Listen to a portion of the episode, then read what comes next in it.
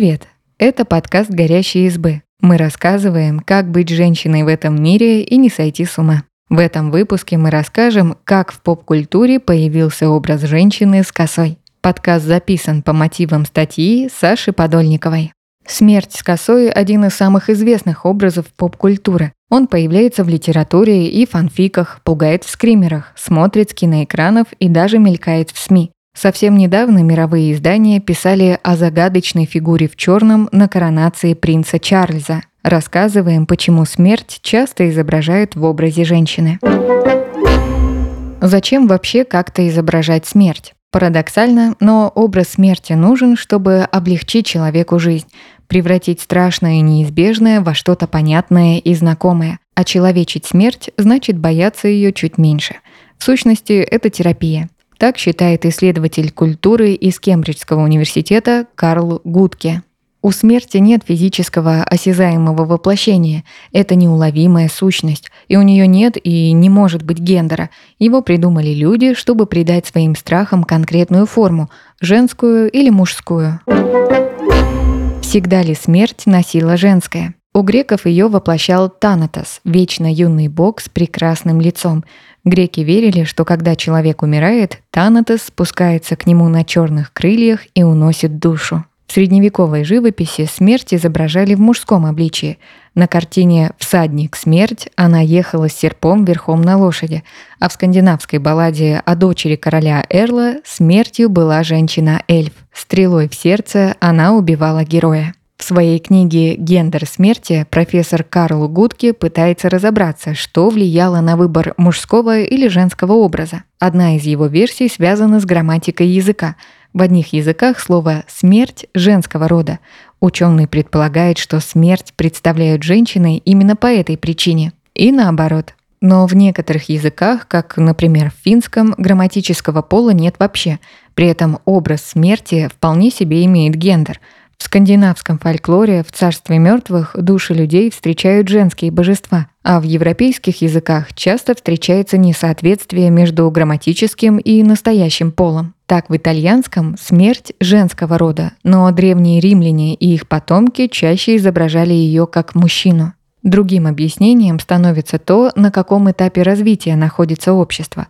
На заре цивилизации смерть чаще наступала от ранений во время войны или охоты, а с этими занятиями традиционно ассоциируется маскулинность. Отсюда взялись образы воинственных и устрашающих богов смерти. В крестьянском обществе люди умирали от голода из-за плохого урожая. Работа в поле была традиционно женским делом, поэтому считалось, что надо задобрить кровожадных богинь плодородия. Смерть – это женщина, которую боятся. Гендерные исследовательницы Клэр Билби и Анна Ричардс уверены, общество представляет себе смерть так, как ему удобно на данный момент, и связывают это с патриархатом. В своей книге «Женщины и смерть» они рассказывают о стереотипах вокруг смерти в средневековой Европе. Рука об руку со смертью шел страх, поэтому с ней логично было ассоциировать что-то столь же пугающее, например, женщин. Женщина была для мужчин объектом подсознательного страха. Не случайно ее наделяли статусом другого, от которого только и жди беды. Другой несет в себе хаос и разрушение. Об этом писала французская философиня Симона де Бовуар. В средние века человеку было чего бояться.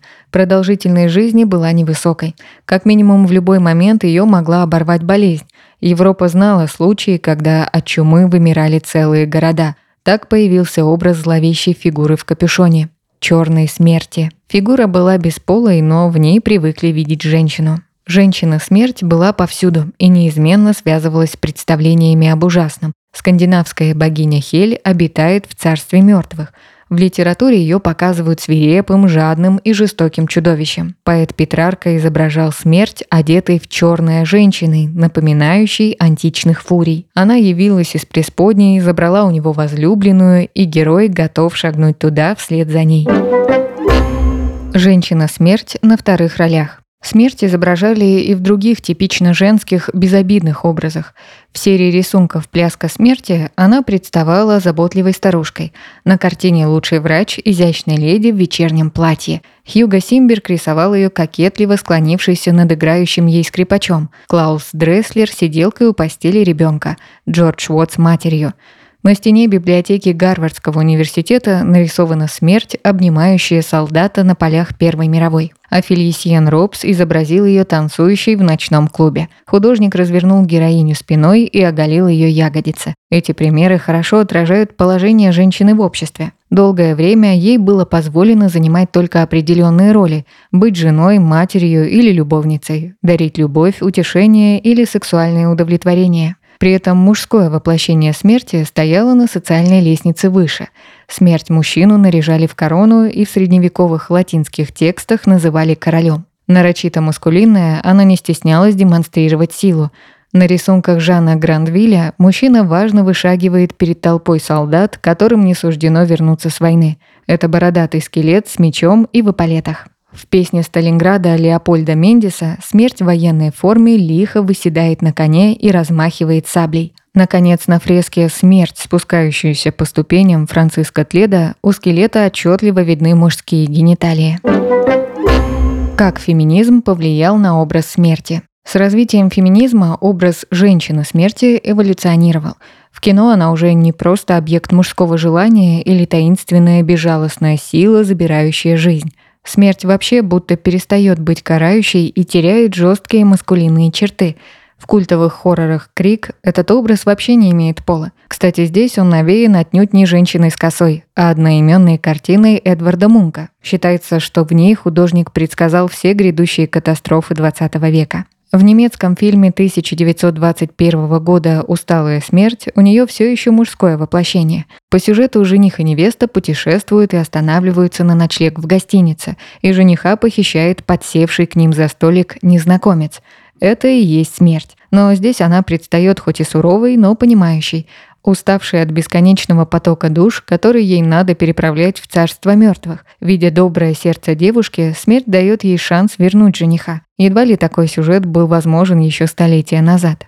Во французской сюрреалистической картине «Орфей» женщине смерти и вовсе подарили собственную сюжетную линию.